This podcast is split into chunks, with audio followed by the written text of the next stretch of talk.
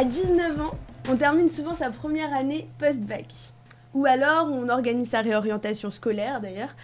À 19 ans, on passe son permis, on kiffe ses premières grosses soirées, on, on s'essaye au job étudiant, etc.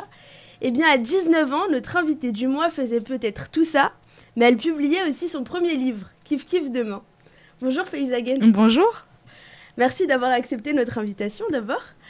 Euh, dans le film Nos plumes de Kéram Amri, donc on a vu ce mois-ci au Bondi Blog, au mois de décembre, pardon, tu dis que tu as horreur de te présenter, mais on est désolé, c'est la tradition ici. donc qui es-tu, Faizagen je vais essayer. C'est vrai que c'est pas l'exercice que je préfère de me présenter, mais donc euh, voilà, bah, je m'appelle Faizagen, je suis romancière. Euh, et maintenant, j'ai plus 19 ans, malheureusement. Mes, 19 ans sont un peu loin, j'ai 32 ans. Et voilà, je sors mon cinquième roman qui s'appelle Millennium Blues. Ok. Alors, on a 45 minutes pour parler justement de tes livres, évidemment, mais aussi ton parcours, ton rapport au quartier populaire, de tes projets, etc. C'est parti C'est parti. Alors, il y a plein de choses à dire, mais on va peut-être commencer par le début, là où ta vie d'auteur du moins commence. Donc avec Kif Kif Demain, en 2004, alors même que tu as 19 ans. Est-ce que tu peux nous raconter un peu la naissance de ce premier livre? Alors la jeunesse des Kif Demain, euh, euh, elle est très simple. Euh, c'est que j'étais moi à l'époque, pas du tout dans la démarche de publier un roman évidemment. donc j'ai grandi dans un quartier qui s'appelle les Courtilières à Pantin dans le 93 et j'étais membre d'une association qui s'appelle les Engraineurs et donc à l'époque, c'était l'initiative d'un prof de français qui avait décidé d'ouvrir cette, petite structure en dehors des murs de l'école euh, pour euh, nous faire euh, écrire un peu notre réalité à travers la fiction, la vidéo et le court métrage. C'était au tout début de l'apparition des matériels souples, des, des, caméras vidéo, etc. Et donc pendant quelques années, j'ai fait ça. J'ai d'abord écrit et réalisé des scénarios de court métrage. mais parallèlement, évidemment, j'écrivais de mon côté, dans mon coin. Donc j'avais écrit un texte euh, sur mes carnets d'école, sur mes feuilles euh, de classeur, et il les a lus. Euh, et donc il m'a demandé s'il pouvait les emporter. Et lui, il a fait la, transmission. En fait, il a montré ce, texte d'une petite trentaine de pages à l'éditrice qui après a été mon éditrice chez Hachette Littérature. voilà, et ça a été assez vite en fait parce que moi je réalisais pas du tout ce qui m'arrivait évidemment. Bah, tu vois, en plus j'avais 17 ans à l'époque parce qu'à l'époque où je l'ai écrit, j'avais 17 ans, j'en avais 19 au moment de la publication. Moi, elle m'appelle cette femme et elle me dit voilà donc Boris, euh, le, prof de français en question, elle me dit, il, m'a donné ton texte, je l'ai lu, je le trouve super. Euh, est-ce que ça te dirait de le terminer, de publier un roman? Donc moi j'ai 17 ans, tu vois, je, lui dis d'accord. Je finis ce texte en, je sais pas, 3-4 mois. Mais on réagit comment à ce moment-là? C'est qu'on se dit, bon, ok, go direct ou est-ce qu'on hésite? Est-ce qu'on bah non, en fait, je me suis posé vraiment aucune question. Je me suis dit le texte est bien. Ah bon ben je le finis alors et peut-être quand elle m'a dit on va le publier, j'avais pas vraiment le, enfin pas du tout même de, hum, aucune idée de ce qui allait se passer. J'avais même pas envisagé que. Et pour moi, c'était un peu, c'était surréaliste. Et donc, euh, j'en ai parlé à personne. J'en ai même pas parlé à mes parents parce que c'était pas concret. C'était, c'était comme un, je sais pas. Et je l'ai terminé. Donc sans aucune pression évidemment parce que sans aucune conscience de ce qui allait peut-être se produire. Et quand on a fini le texte, euh, on a publié le roman. Et une fois que j'ai reçu mon premier exemplaire, là seulement j'en ai parlé à mes parents et j'étais hyper émue parce qu'il y avait le, nom de mon papa sur la tranche du livre. Et pour moi, je le dis aussi dans le documentaire de Kéram Amri, c'était quelque chose de vraiment hyper fort et ça aurait pu s'arrêter là, l'histoire. C'était vraiment laisser une trace et que ce livre existe et tout. Et euh, ben après, c'est devenu euh, un succès énorme auquel personne ne s'attendait, donc ni moi et ni la maison d'édition.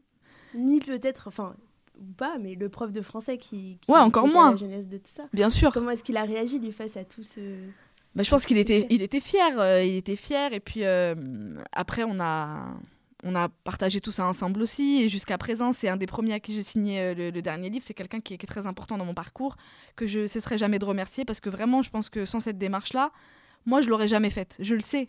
Je pense que j'aurais été, je, je, ferais partie des gens, tu sais, qui ont un peu sont peut-être passés à côté de quelque chose parce que euh, pas d'identification. Euh, quelqu'un, pour moi, un auteur, je le dis aussi dans le film, mais un auteur, c'est quelqu'un qui.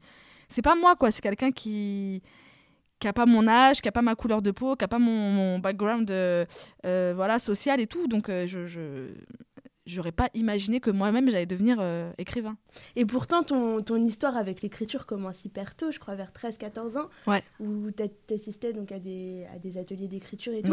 Est-ce que tu peux nous raconter euh, comment, comment c'est venu? Même avant, parce que euh, j'ai toujours eu le souvenir, j'ai toujours le souvenir d'avoir écrit tout le temps, même avant de savoir écrire. C'est-à-dire que je me souviens que je, prenais des, des, carnets, que était ma grande sœur, et je, faisais des vagues et je disais, je suis en train d'écrire. Il y avait y a un truc dans le geste d'écrire que j'ai toujours eu ce truc. Et après, je racontais des petites histoires. Enfin, c'est quelque chose qui m'a toujours accompagnée. Après, bon, à, l'âge de 13 ans, c'est quand j'ai intégré cette, ce, groupe et que j'ai commencé à écrire euh, mes histoires et les, et les, montrer et les faire lire. Mais c'est vrai qu'écrire, je l'ai toujours fait. Quel genre d'histoire? À 13-14 ans, est-ce que, est que tu te souviens de, de ce que tu écris Ouais, j'avais toujours. Euh, pour moi, j'avais toujours ce truc de la fiction. C'est-à-dire que écrire, c'est raconter une histoire qui n'est pas euh, forcément une histoire vécue. Mais les premiers scénars qu'on écrivait, c'était ce qu'on vivait, ce qu'on voyait autour de nous mais toujours à travers le prisme de personnages et souvent avec l'humour. Donc là, euh, je me rappelle de mon premier scénario. D'ailleurs, il avait été primé dans des festivals, ce, court-métrage. J'avais gagné mon premier prix euh, donc, euh, à 13-14 ans. C'était l'histoire d'une fille qui, pour la première fois, se laissait, se laissait convaincre par ses camarades de classe de sécher l'école. Et la première fois qu'elle sèche l'école, manque de chance, elle se fait elle se fait gauler par son papa. Et, euh, et c'était juste cet épisode, en fait, euh, de comment elle, elle, est, elle a peur et elle est crispée. Elle finit par oublier par, et par passer cette journée insouciante et euh, rattrapée par la réalité. Donc voilà, on a raconté ce truc. on, a, on a vraiment toujours essayé de, de, raconter des histoires qui nous, qui nous touchaient, qui nous concernaient. Qui, on avait déjà conscience. On avait déjà conscience que hum, la banlieue, elle était mal racontée par les médias. On avait déjà conscience qu'elle était mal racontée dans les films qu'on s'identifiait pas dans ce, dans ce qu'on voyait, donc on avait envie de raconter notre propre, nos propres histoires. Quand tu dis on, c'est euh, c'est toi et tes amis, toi et tes camarades à cet atelier d'écriture oui, par exemple? c'est moi et, euh, et, les gens qui, qui, faisaient partie de, ce, de cet atelier. Ouais. Donc du coup, c'est ce qu'on racontait dans ces histoires. Absolument, ouais. Autour de toi et plus généralement, comment est-ce que les gens ont pris... Euh, l'info de, de, ta première grosse publication, donc je pense à Kif Kif Demain, mais de manière générale à ton, ton, bah, tes débuts dans l'écriture finalement les gens qui étaient autour de moi, après je parle de, mes amis et de ma famille, je sais pas, mais avec le recul encore plus, mais j'ai l'impression que personne n'était étonné. C'est-à-dire que tout le monde était content que ça marche, mais que personne n'était surpris euh, que je fasse ça. Parce que ils m'ont toujours connu, euh, je, dessinais, j'écrivais, j'ai toujours fait ça. Donc j'étais un petit peu la l'artiste, tu vois, l'intello. Euh, du coup, ça n'a pas surpris grand monde. Ouais, mais par exemple, Kif Kif Demain, ça a quand même fait plus de 400 000 ventes. Ah oui, après le succès, le succès du livre, euh, c'était une vraie fierté. Moi, je me suis sentie franchement très entourée, très portée, même des gens que je connaissais pas ou pas bien, ou des, voisins, des gens du quartier. J'ai vraiment eu euh, le sentiment d'être vraiment portée à cette époque-là, donc il faut resituer un petit peu le contexte. C'était en 2004. Euh, on était déjà dans des, dans des représentations de la banlieue qui étaient un peu tragiques, quoi. C'était compliqué. Et donc là, pour la première fois, ce qui ressortait beaucoup, c'était qu'il y avait un exemple positif quand on parlait de la banlieue, bah, pour la première fois, on en parlait pour, euh, pour en dire du bien, ou en tout cas euh, voilà, signaler qu'il y avait euh, quelque chose de positif qui se passait pour la première fois, qu'il y avait cette fille qui écrivait. Donc voilà, c'était vraiment vachement de fierté, quoi. Même des mamans que je rencontrais dans la rue, qui me prenaient dans leurs bras, c'était hyper émouvant. Moi, je. Ouais. Un super souvenir de ce, de ce moment-là. Et pour revenir un peu sur, sur ton enfance, ta scolarité et tout, là, t'en parlais rapidement quand tu disais bah, j'écrivais beaucoup, je dessinais beaucoup. Faizagen enfant, ça ressemblait à quoi? En fait, c'était euh, une vieille dame dans un corps d'enfant. Parce que moi, j'ai toujours été euh, assez, euh, contrairement à maintenant, mais assez silencieuse. J'observais beaucoup. J'étais toujours fourrée dans un coin avec les vieilles, avec, avec les vieux. J'écoutais les conversations, je regardais. Et j'étais très curieuse. Et j'étais très curieuse du, monde qui m'entourait. Donc ça, je, vraiment, je me souviens de ça très bien. Et à la fois, j'étais hyper sage, quoi. J'étais vraiment une petite fille moi, souvent, euh, quand on est en famille et qu'il y a mes frères et sœurs et qu'on demande à notre maman de nous raconter un peu des anecdotes sur, euh, sur notre enfance, et moi, quand je disais moi que je faisais des bêtises, je disais, non, toi, rien. non, non, toi, t'étais gentil, quoi. J'étais vraiment euh, pas effacée, mais assez sage, ouais. Et, et, justement, tu, tu, parlais de ta sœur tout à l'heure, par exemple. Tu avais des frères et sœurs. ouais. comment ça, Alors, à la maison? J'ai grandi dans une famille modeste. Euh, j'avais un papa qui, était, euh, moi, déjà très tôt retraité, parce qu'il nous a eu euh, assez tard. Du coup, très vite, mon papa il est venu me chercher à l'école quand j'avais déjà 6-7 ans, parce qu'il travaille déjà plus. Et il a, fait, il a pris sa retraite assez tôt parce qu'il a fait partie de ces gens qui ont eu des métiers pénibles. Il a... dire? Alors, mon père, quand il arrive en France en 52, mm. il était dans les mines. Donc vraiment, c'est là une, une immigration assez ancienne et c'est pas la vague d'immigration qui est arrivé d'Algérie. D'Algérie, voilà. Nous, on est originaire de l'ouest de l'Algérie. Et, et après, il a fait donc maçon, boiseur, il a fait des travaux publics. Il a vraiment. J'ai des souvenirs très, très marquants de quand il rentrait des chantiers et qu'il avait les mains crispées à cause du marteau-piqueur. C'est des choses qui m'ont vraiment marqué. voilà, donc du coup, j'ai eu mes parents très présents. Euh, une maman qui arrivée plus tard, elle, en France, dans les débuts des années 80. Elle arrive en même temps que Mitterrand. Et euh, elle nous a, euh, ils nous ont donné vraiment une éducation sereine, en fait, très, très douce. moi, j'ai entendu de crier à la maison. On était, bon, pas très nombreux non plus. On était trois enfants.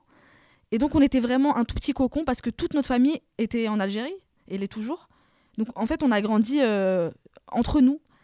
je me suis sentie vraiment toujours dans une bulle. Et donc, donc très favorisée avec beaucoup d'amour, euh, euh, beaucoup d'écoute. Pour nous, c'était un rituel de se retrouver à table et de parler ensemble, que chacun raconte ce qu'il a fait dans la journée. On a été vachement écoutés. Euh, donc vraiment, je, réalise encore plus maintenant la chance que j'ai eue de grandir dans cette famille hyper structurante, ce qui fait que j'ai pas forcément eu besoin d'aller chercher de la reconnaissance ailleurs d'une autre manière. Et donc, pour revenir à cette expérience aussi d'auteur et du succès, je suis restée très terre à terre parce que mes parents sont, étaient très terre à terre tous les deux euh, par rapport à tout ça. C'est-à-dire qu'ils étaient fiers de moi, mais de la même manière, ils étaient fiers de ma sœur euh, quand elle a eu son diplôme euh, ou de mon frère. Ils font quoi tes frères et sœurs, par exemple? Pardon. Alors ma sœur, elle a eu un diplôme pour travailler dans, le, dans, dans la bio. Elle, elle, est, elle a fait. elle a été technicienne de laboratoire. Et mon frère, euh, il a fait des études de management, il a fait un petit peu d'administration, euh, de, gestion, tout ça. Donc euh, voilà, c'était, on est très différents tous les trois. C'est vraiment trois profils assez différents qui se complètent bien, quoi. Mais, mais du coup, nos parents, ils ont, enfin, il n'y a pas eu de différence entre eux et moi. Et le succès n'a vraiment rien changé à ça. Et quand je le dis vraiment, je dis rien. C'est-à-dire, je me rappelle si j'allais faire une émission de télé, on me voyait au JT, je rentrais à la maison, je faisais la vaisselle. Enfin voilà, il n'y a rien qui, qui, a changé dans mon quotidien. Et Faizagen élève, ça ressemble à quoi? Alors Faizagen élève, euh, c'est pareil. Je pense que j'ai été plutôt euh, une élève, euh, je veux dire une élève modèle, mais j'étais très studieuse. même dans les matières où j'étais pas très douée, c'est-à-dire les mathématiques, la chimie et tous ces trucs que j'ai jamais bien compris. Même dans ces matières-là, j'étais studieuse, donc mes profs ont, gardé un, un, souvenir complètement faux de moi, bonne élève. Alors que, mais c'est juste que j'écoutais et je respectais vachement mes professeurs, j'étais assez. Euh, voilà, j'ai toujours été une élève assez studieuse, assez calme. Euh, mais voilà, j'étais euh, par exemple déléguée de classe, j'aimais bien, j'avais un petit côté de toujours. j'avais pas de problème pour m'exprimer, c'est-à-dire j'étais pas effacée, timide, j'avais de la personnalité, mais, je, mais, mais, mais voilà, j'ai vraiment aimé l'école. J'ai vraiment aimé l'école. Et même dans des années où c'était compliqué, parce que c'est compliqué d'être dans une ZEP à Pantin, dans une époque, dans les années 90, où c'était vraiment pas simple. Euh, moi, je me rappelle d'un cocktail Molotov qui explose dans la voiture de la principale en plein conseil de classe un soir.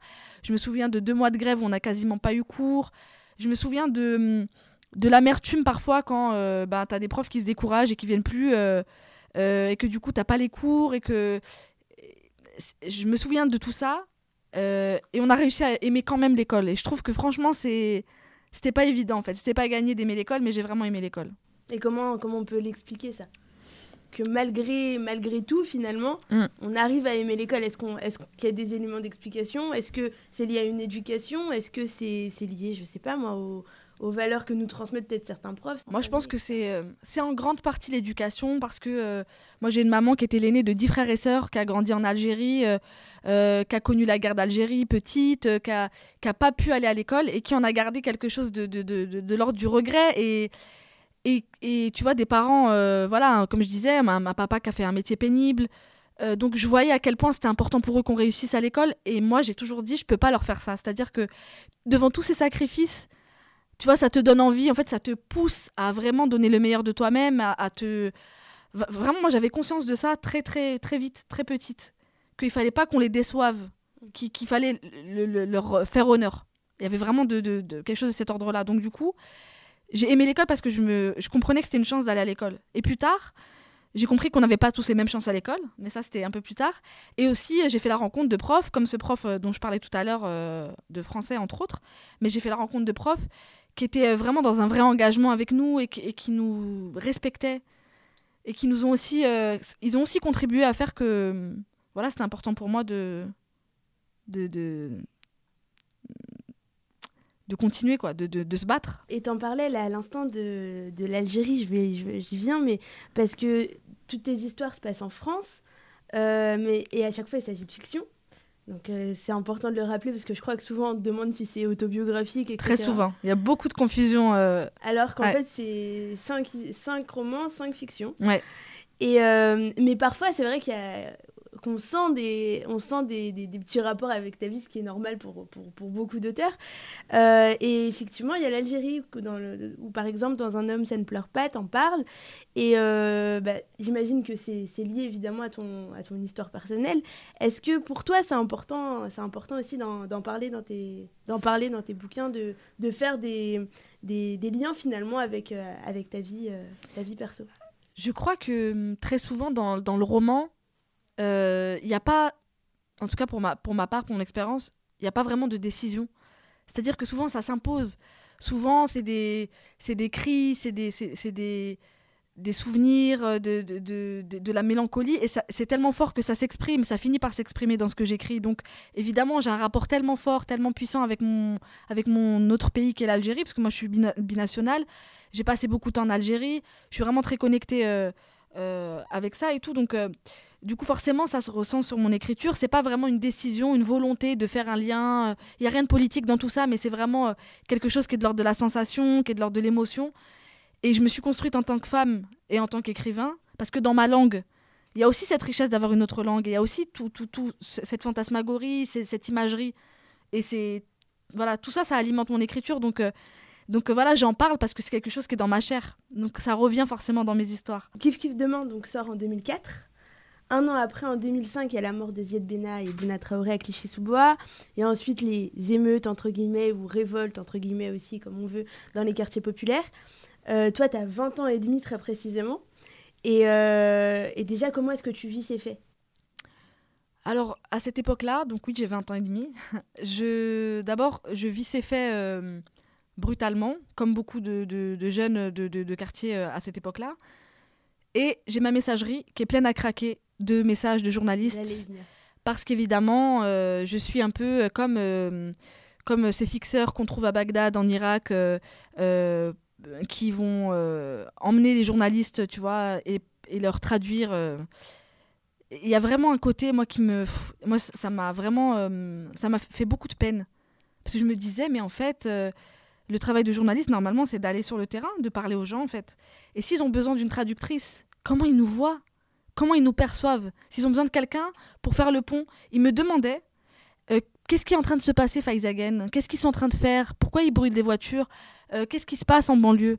Vous vous rendez compte des questions qui. Mais là maintenant, encore plus avec le recul, mais déjà à l'époque, je me disais, mais c'est fou Mais comment on peut me poser ces questions-là? Allez les voir, les gens. Moi, je leur disais, mais venez vous voulez savoir ce qui se passe en banlieue? Allez en banlieue. Vous voulez savoir pourquoi les jeunes brûlent des voitures? Allez leur demander. On t'appelait pas forcément pour t'inviter sur des plateaux télé, mais pour avoir des infos finalement.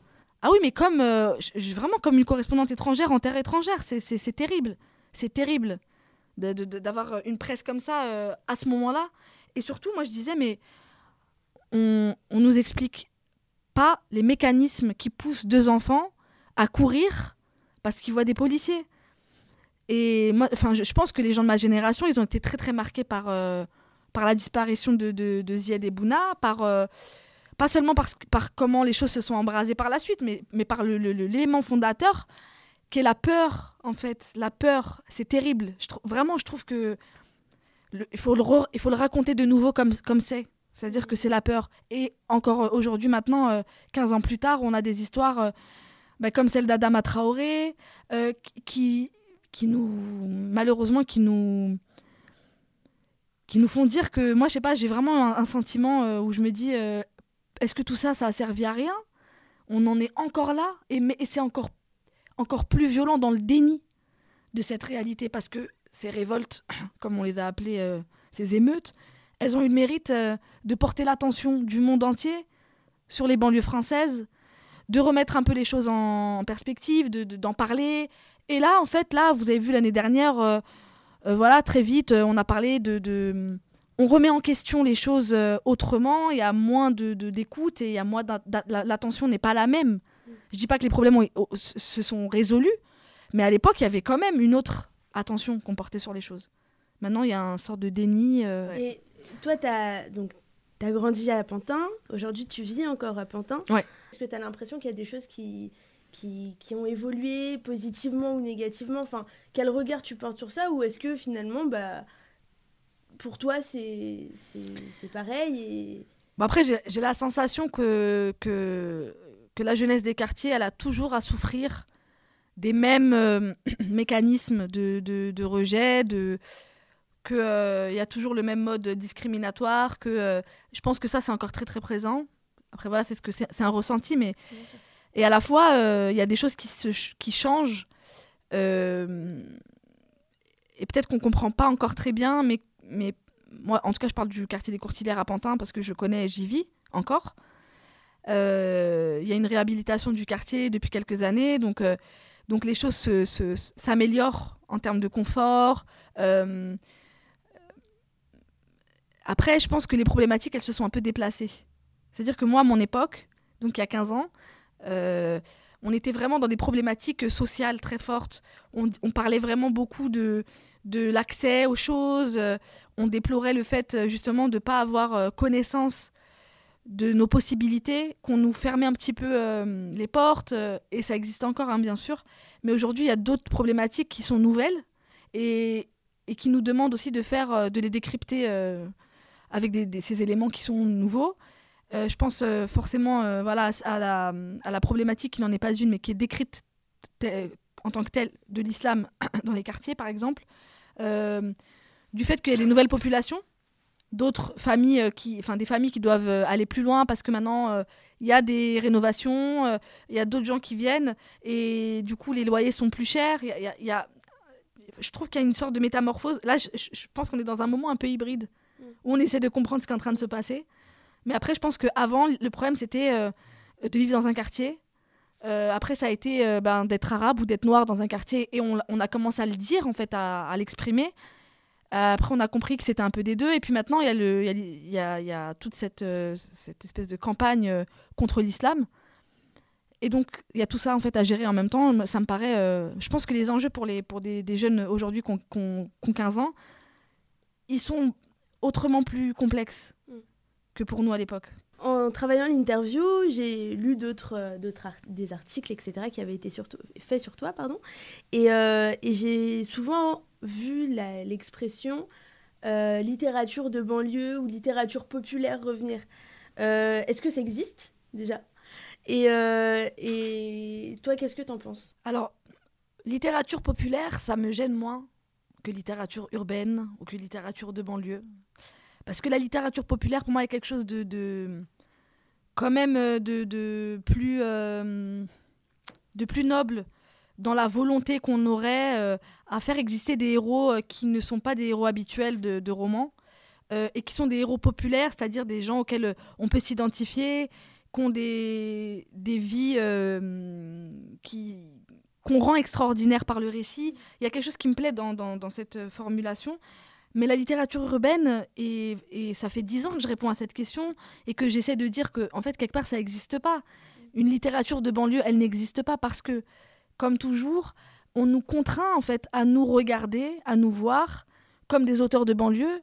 Mais moi, je me lève pas tous les matins en me disant je suis une fille de banlieue. Je me lève pas tous les matins en me disant euh, je suis une musulmane. Je me lève pas tous les matins en me disant euh, euh, je suis une fille d'un quartier populaire.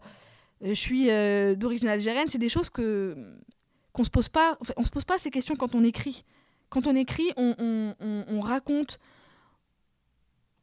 on met nos tripes sur la table. On, on, se positionne pas par rapport à un territoire. Je trouve c'est absurde. C'est absurde. En fait, j'en ai un peu marre maintenant qu'on me plaque la perception qu'on a de moi sur moi et sur mon travail. C'est-à-dire qu'en fait, si tu as cette perception, bah, très bien, mais ne, ne, ne, crée pas un label pour me mettre dans ta perception. C'est-à-dire, euh, littérature urbaine, ça, pour moi, ça n'existe pas. Et d'ailleurs, moi, ça fait 15 ans que je me, je me bats même plus, en fait. Mais je me suis battue pendant un temps. Et je disais, euh, je, je n'écris pas des romans sur la banlieue. Mais la banlieue, ce n'est pas un sujet pour moi. Ce n'est pas un sujet. C'est-à-dire que moi, quand j'ai écrit Kif Kif Demain, C'était un roman sur l'adolescence. L'histoire de Kif L'histoire de Kif Kif Demain, c'était une ado de 15 ans qui nous racontait un an de sa vie, euh, une année scolaire. Et le point de départ, c'était euh, le papa s'en va. Et donc, elle reste avec sa mère. Et sa mère va devoir euh, bah, faire face à l'absence du père, se mettre à travailler. Et donc, c'est tout, ce à quoi elle était confrontée, cette fille, parce qu'elle était dans une situation de précarité. Et en même temps, c'était un journal intime rigolo de cette fille qui avait un regard un peu, un peu vif. Et, j'avais déjà conscience de raconter l'histoire d'un personnage qui n'était pas du tout ma vie. Donc, ça, pareil, je me justifie pendant trois ans euh, de oui, non, mon père n'est pas parti, euh, euh, ma mère n'est pas femme de ménage. Voilà, c'était c'était compliqué de faire entendre que c'était de la fiction et que c'était un travail littéraire. donc voilà, et, et, et moi j'ai pas du tout écrit sur la banlieue ce roman, c'était un roman sur l'adolescence. Et il a été perçu en tant que tel beaucoup plus à l'étranger qu'en France. Parce qu'il a été traduit dans 26 pays et que dans la plupart de mes voyages que j'ai pu faire à cette époque pour défendre Kif Kif Demain, on disait. Euh, c'est énorme traduit dans 26 pays. Ouais, c'est énorme et c'est une expérience euh, incroyable quoi. Pour moi, c'était mon passeport kiff kiff demain. Et euh, donc voilà, donc j'étais confrontée à un regard complètement différent dès que je sortais du territoire français.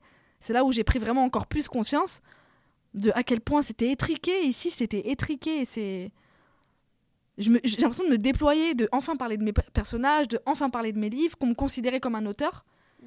chose qui n'était pas forcément qui ne se passait pas forcément ici. Alors, la lecture, c'est particulier, parce qu'on apprend à lire à l'école. Au début, c'est un peu nouveau, on veut lire tout ce qui nous passe sous les yeux et tout, donc on lit le nom du coiffeur du coin, les panneaux de signalisation dans la rue, les livrets de famille. Enfin, moi, je me rappelle que je disais tout, tout et tout.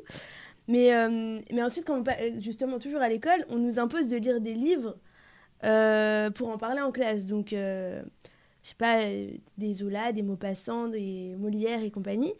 Sauf que quand on est collégien et lycéen, en tout cas, moi, c'est l'expérience que j'en ai, ça ne nous fait pas forcément rêver. Et, euh, personnellement aussi, je crois que Kif Kif Demain fut justement le premier livre que j'avais vraiment euh, choisi de lire de mon propre gré. Et si j'en parle, c'est pas parce que c'est uniquement ma, petite histoire, parce que sinon ça, n'intéresserait personne, mais je me rappelle qu'à 10, 11, 12 ans, autour de moi, c'était le cas de beaucoup. Et euh, est-ce que à l'âge de 19 ans, tu réalises que tu es en train d'un peu changer le, le, rapport à la littérature de, de, de, plein de jeunes, de plein de petits finalement? Est-ce que tu réalises ça ou est-ce que tu le réalises plus tard ou est-ce que tu le réalises toujours pas? Non, je pense que je, je l'ai quand même un peu réalisé euh, euh, bah, quand j'ai commencé à rencontrer des classes. Et, et, que j'ai parlé à des élèves et que je voyais des yeux briller, qu'on m'a dit tout ce que tu es en train de dire, moi ça m'a beaucoup touchée. Mm. Parce que je trouve que vraiment, il n'y a rien de plus beau. Et franchement, c'est ma meilleure récompense. Et autant, euh, autant parfois, euh, ça a été pénible pendant mon parcours pour toutes les raisons que j'ai évoquées tout à l'heure, par rapport à la perception, par rapport à tout ça. Mais c'était vraiment mon. Euh, toujours ma consolation. Quoi. Je me disais, au moins il y a ça, vraiment. Et c'est quelque chose que je suis en train de, de, faire gagner. Et je suis trop contente de, ça parce que moi, je me souviens de la première fois où j'ai eu ce choc-là. C'était dans la rue. C'était même pas dans le cadre d'une rencontre avec une classe. C'était un jeune, euh, un ado qui était venu me voir, qui m'a dit Mais c'est toi, euh, kiff demain? Et euh, je lui dis Ouais, et tout. Il dit Eh, mais. Et, sa formule, je, me rappellerai toute ma vie, m'a dit Eh, mais tu sais que moi j'étais puceau, j'avais jamais lu de livre, tu m'as déviergé. Et ça m'a. en fait, je trouvais ça tellement. C'était drôle d'abord, et, et, puis vraiment, c'était vraiment le choc de la première expérience quoi il y avait quelque chose de très en fait de très beau dans la manière dont il avait euh, donc il me le restituait, c'était hyper, euh, hyper émouvant. Et puis après, par la suite, on a fait, euh, il y avait une édition qui est sortie du roman, une édition jeunesse de Kif Kif Demain, qui était destinée justement au public scolaire en, partie, en priorité. Et on a travaillé sur un manuel pédagogique parce qu'il a été au programme des troisièmes et des secondes techniques. Et donc on a fait un manuel pédagogique avec des gens d'éducation nationale, des profs et tout.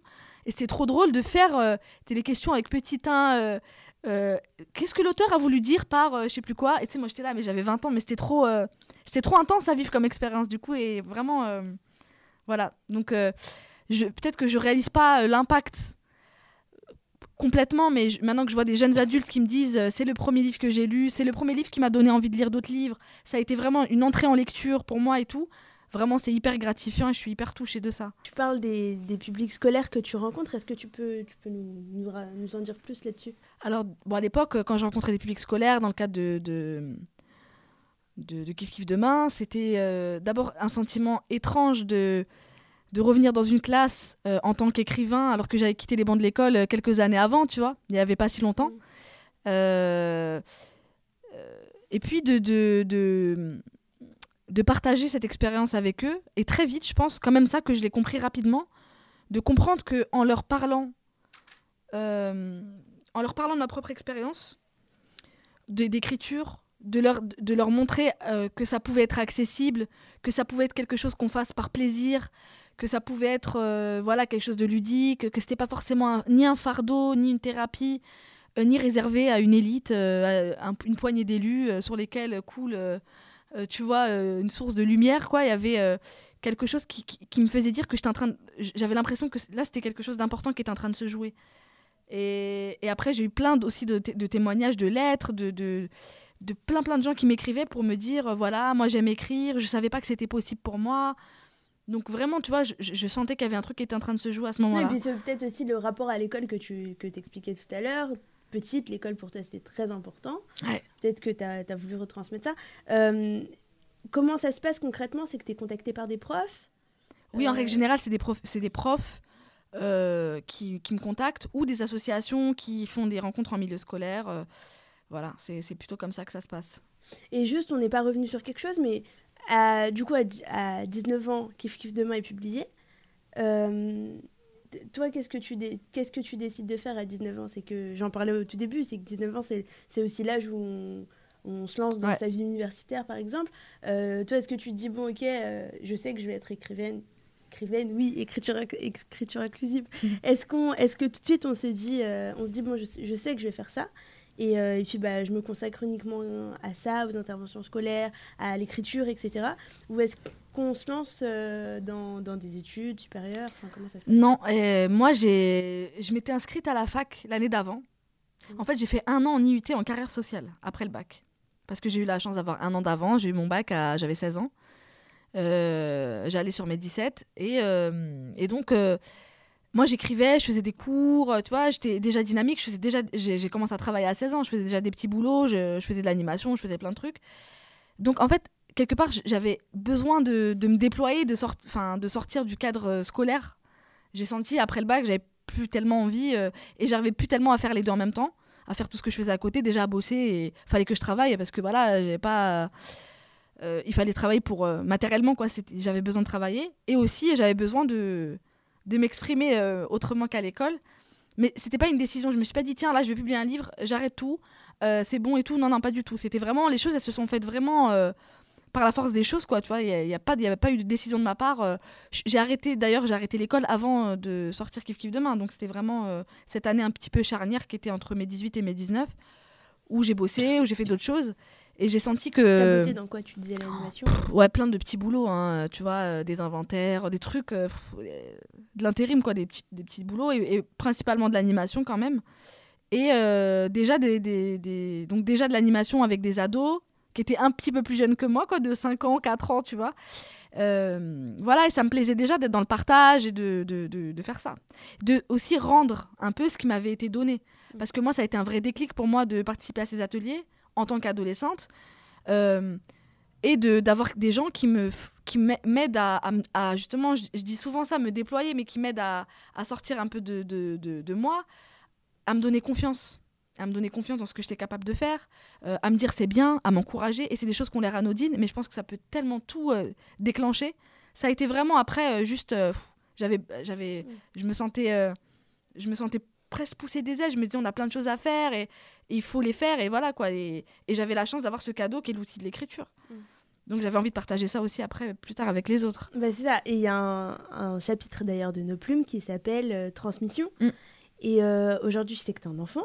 Ouais. Euh, comment, comment ça se passe cette transmission? Est-ce que tu essayes de lui transmettre ce, ce, goût de l'écriture, de la littérature? Ou est-ce que tu te dis, bon, elle fera sa vie? Ou est-ce que, enfin, comment ça se passe? Bon, après, j'ai. Par rapport à la transmission, moi, je, je, veux pas être de ces parents, euh, tu sais, comme les parents qu'on voit dans les coulisses d'incroyable talent. Euh, qui forcent leurs enfants. Moi, ça m'angoisse, ça. Je veux pas être ça, quoi. surtout pas. Donc, euh, j'ai jamais poussé ma fille forcément dans ce sens-là. Mm. Mais en même temps, et ben c'est venu très vite d'elle-même tu vois elle a toujours adoré lire écouter des histoires on fait des jeux le soir par exemple tu sais le truc elle a 7 ans maintenant ma fille. J'ai une petite fille qui a 7 ans donc on commence à jouer à tuer l'héros de ton de ta propre histoire. Et donc je lui fais plusieurs options. Tu sais je fais des histoires à choix multiples. Donc je lui raconte une histoire avec un personnage que voilà un truc que j'invente. Et je dis alors là ce personnage il arrive pour entrer dans la forêt. Trois possibilités. Il rencontre une fée et nanana. Et tu vois et donc ça ça l'a fait euh, et c'est juste que je fais découvrir que raconter des histoires c'est drôle c'est c'est marrant quoi. Tu vois il y a un côté ludique. Et elle adore aller à la bibliothèque. Et j'avoue que par exemple quand on va à la bibliothèque elle y va depuis, depuis toute petite, mais quand on va ensemble à la bibliothèque, qui était ma bibliothèque de moi quand j'étais petite, avec ma bibliothécaire de moi quand j'étais petite, qui est toujours là pour partager des choses avec elle, mais c'est trop beau, c'est trop émouvant. Et quand on y est, et que je lui dis faut qu'on aille à la maison, qu'elle dit non, j'ai pas envie de partir, je fais oh, mais vraiment, faut y aller. Mais en fait, je suis hyper fière, tu sais, lui dire ouais, d'accord, ok, on reste, tout, parce que je suis hyper contente, quoi. C'est vraiment beau que je puisse partager ça avec elle aussi maintenant. Mais vraiment, c'est quelque chose que elle, je sens qu'elle a aussi. Mm. Donc, euh, je force rien, quoi. Il y a vraiment. Euh, tu n'es pas la maman d'incroyable Non, je suis pas la maman d'incroyable talent, Dieu merci. On va passer à toute autre chose, c'est ton dernier roman, Millennium Blues. Euh, donc je vais lire la quatrième de couve. Le monde a changé à partir du forfait Millennium. Désormais, on se parlerait sans limite. On pourrait se dire autre chose que l'essentiel. La jeunesse devenait Millennium. Le monde sous nos yeux était en train de devenir Millennium. Aujourd'hui, on a carrément passé un autre cap avec les forfaits euh, tout illimités. C'est grave ou pas? Alors, je sais pas à quel point c'est grave. Mais en tout cas, euh, ce qui est certain, c'est que ça a changé notre manière de, communiquer complètement. Ça a changé notre manière de, de, se parler, euh, de la même manière que les réseaux sociaux, parce que c'est un peu la même, euh, c'est le prolongement de cette, cette réflexion-là, mais ça a changé les rapports humains profondément. Ça a changé notre manière d'aborder les gens, de, d'entrer dans leur intimité, de les apostropher, euh, parce que je pense que moins on a de temps pour se dire les choses et plus on se dit des choses importantes, mm. euh, moins c'est facile euh, de se parler et plus on réfléchit à comment se parler, je pense que ça a induit beaucoup de choses dans, le, dans, dans les rapports. Pour les plus jeunes, est-ce que tu peux expliquer c'était quoi le forfait Millennium? Parce que là, je n'ai pas, j'ai pas lu la partie. Euh. Ouais, alors le forfait Millennium, euh, c'est, c'est à l'époque une révolution, c'est-à-dire qu'il faut vraiment remettre les choses dans leur contexte, mais pour les gens de mon âge, quand c'est arrivé, c'était vraiment incroyable parce qu'on pouvait, pour la première fois. Même pour les gens de mon âge, parce que moi-même j'ai 22 ans, je me rappelle du forfait Millennium, donc c'était une vraie révolution. C'était une vraie révolution, ouais, c'était un forfait qui était proposé, je en premier par SFR, si je me souviens bien. Et c'était pour la première fois euh, gratuit, donc euh, de, téléphoner euh, le soir à partir de 20h jusqu'à 8h du matin et les week-ends. Et donc parler de manière ininterrompue, tu vois, enfin, ça avait vraiment changé et jusque dans les relations amoureuses et et dans comment voilà, enfin comme je l'ai dit tout à l'heure, comment on communique. Donc ça a été vraiment une grosse grosse révolution. Et pourquoi est-ce que finalement cette hyperconnexion, t'en parlais rapidement tout à l'heure, mais pourquoi est-ce que fondamentalement ça a changé les gens au plus profond d'eux-mêmes? Pourquoi est-ce que euh, eh, pourquoi est-ce qu'on était différent avant euh, qu'on l'est euh, qu'on l'est maintenant avec avec tous ces réseaux sociaux, etc. Je crois que hum, la manière de se parler, de, communiquer, qui s'est complètement transformée avec toutes ces évolutions là, elle change en profondeur la manière qu'on a d'aborder de, l'autre. Euh, d'abord, euh, même avec l'arrivée des portables et de, la sur-accessibilité, pardon, euh, on se rend plus compte, mais tu vois, il n'y a plus de barrières, c'est-à-dire que tu n'as plus de moments où tu n'as plus d'indisponibilité, c'est-à-dire que tu es tout le temps supposé être disponible. Qu'est-ce que ça veut dire de se rendre disponible pour l'autre? C'est de ne plus avoir de moments pour soi. Et les moments pour soi, c'est de la réflexion, c'est euh, des, des, partages euh, plus intimes. Enfin, moi, je trouve que ça, ça change profondément le rapport à l'autre. C'est-à-dire que tout d'un coup, ben, euh, tu peux appeler à n'importe quelle heure, quasiment, contacter n'importe qui à n'importe quel moment. Ça change complètement ton rapport à l'autre. Il y, a vraiment quelque chose qui est vraiment très profond pour moi dans, dans cette disponibilité permanente. Donc, le livre, c'est donc tout ça? Mais euh, c'est aussi l'histoire de Zwina et, de Carmen notamment. Est-ce que tu peux nous en dire plus sur, euh, sur ces deux personnages? Ouais, alors... Euh, sur les personnages de manière générale, de ouais. évidemment. Ce roman, c'est c'est d'abord le, fil rouge de ce roman, c'est une histoire d'amitié, donc entre, entre Zouzou, le personnage principal, et Carmen. et c'est une traversée de 15 années entre la fin des années 90 et, nos jours. Euh, avec tout ce que ça suppose justement de, changements. Je trouve que ces 15 années, elles ont été brutales pour tous les changements qu'elles qu'elles nous ont donnés. Et euh, donc c'est euh, comment cette, cette, ce personnage de Zouzou, elle va traverser des épreuves et des, des moments de sa vie intime, des chocs intimes qui vont résonner avec des chocs collectifs. Donc souvent, quand elle raconte un épisode de sa vie privée, il y a une résonance avec euh, je sais pas, euh, dans le livre, il y a la Coupe du Monde 98, euh, le 11 septembre 2001, le, premier tour des élections présidentielles de 2002. Des dates qui, pour moi, ont cristallisé quelque chose pour la société, pour notre génération, et qui nous ont amenés à, voir les choses autrement, à vivre les choses autrement. En tout cas, de ma sensibilité, de ma sensation, c'était des choses qui, voilà, qui, étaient vraiment importantes et que j'avais envie de, de raconter mais pas de manière, euh, pas comme un documentaire, pas comme un essai, à travers une expérience, euh, une sensation et l'émotion d'un personnage. Comment est-ce que tu choisis le prénom de tes personnages? Euh, Je sais pas.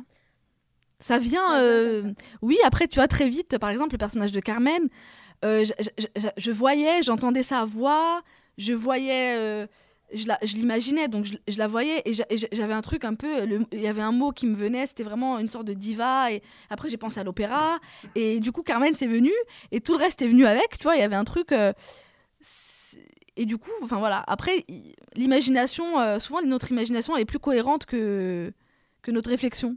Et donc je laisse euh, se faire les choses de cette façon-là. On a envie de te demander aussi, mais je pense que c'est le cas pour, euh, pour tout le monde, pour tous les auteurs, enfin pour tout le monde, pour tous les auteurs en tout cas. Euh, comment est-ce que, comment est que ça se passe le moment où on se dit, bon ok, je vais écrire un livre? Est-ce qu'on se pose et qu'on dit, ok, donc là je commence un livre? Ou est-ce que on, on, prend des notes de temps en temps? Enfin, toi, comment est-ce que tu procèdes? Ça n'a pas été forcément exactement pareil pour tous les romans que j'ai écrits. Mais moi, je pense qu'il y a deux grandes écoles. Après, peut-être que je me trompe, mais d'après moi, tu vois, il y a des gens qui, euh, qui sont entraînés euh, vers leur roman par une intrigue, par un sujet, par une idée euh, d'une histoire, quoi. Tu vois, j'en sais rien. Ça peut être parfois inspiré par un fait divers. ça peut être décidé de raconter la condition particulière d'une catégorie de population et broder une histoire autour. Euh, en tout cas un sujet, une histoire. Typiquement le polar, euh, c'est l'enquête, c'est le crime, tu vois. Et donc c'est l'intrigue qui te guide pour raconter ton histoire. Et moi, je fais partie des gens qui sont guidés par des personnages et par des voix, vraiment. Euh,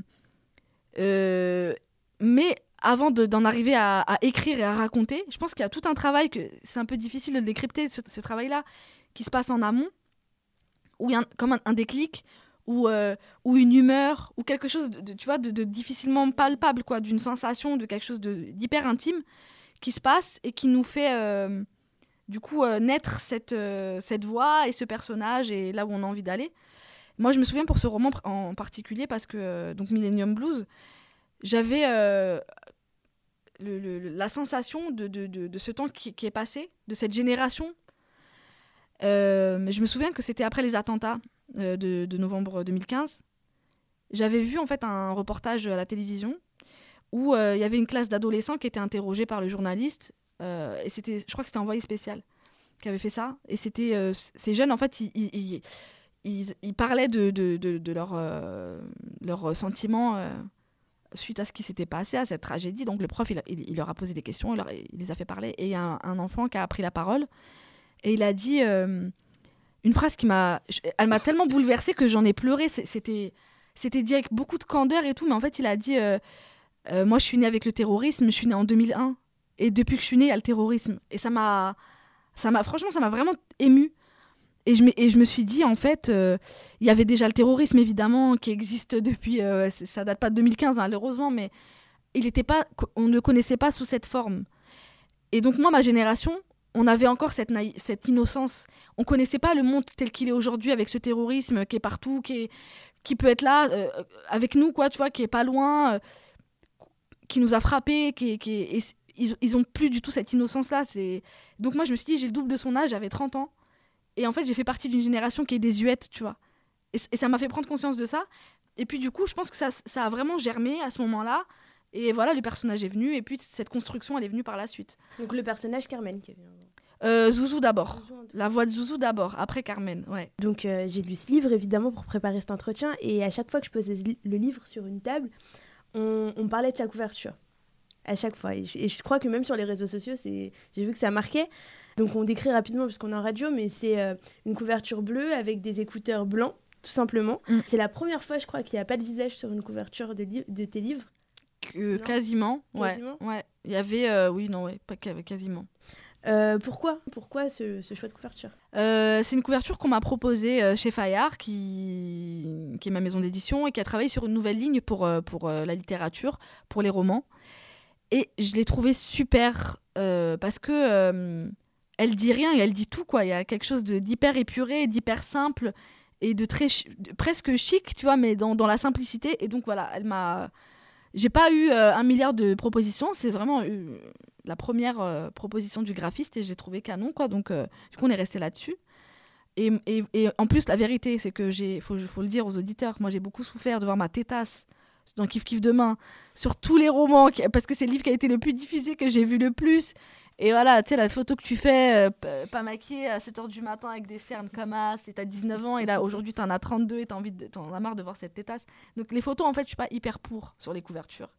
Euh, J'étais pas forcément euh, d'accord, euh, mais bon, après, voilà, les, les commerciaux, ils, chacun son boulot, quoi. Moi, j'écris des bouquins, après, eux, ils font le packaging et ils font le reste, tu vois, mais, euh, mais voilà, donc ça me plaisait que cette couverture, elle soit, euh, elle soit très sobre comme ça, et très belle. La couverture nous a plu, mais le livre aussi, on avoue. Je te remercie. Surtout.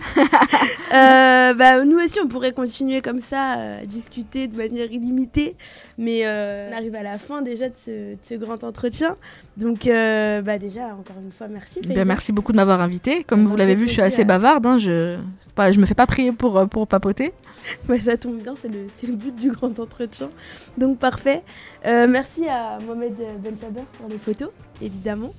Euh, merci à vous de nous avoir écoutés.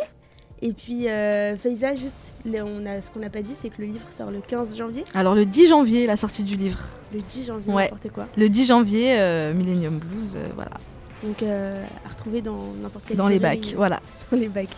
Ok, parfait. Bon, Merci beaucoup. merci beaucoup. Rendez-vous donc le mois prochain pour un nouveau grand entretien. D'ici là, suivez-nous sur tous les réseaux sociaux, donc Facebook, Twitter, Snapchat, Instagram et évidemment sur Bondublog, www.bondublog.fr. Merci encore. Merci.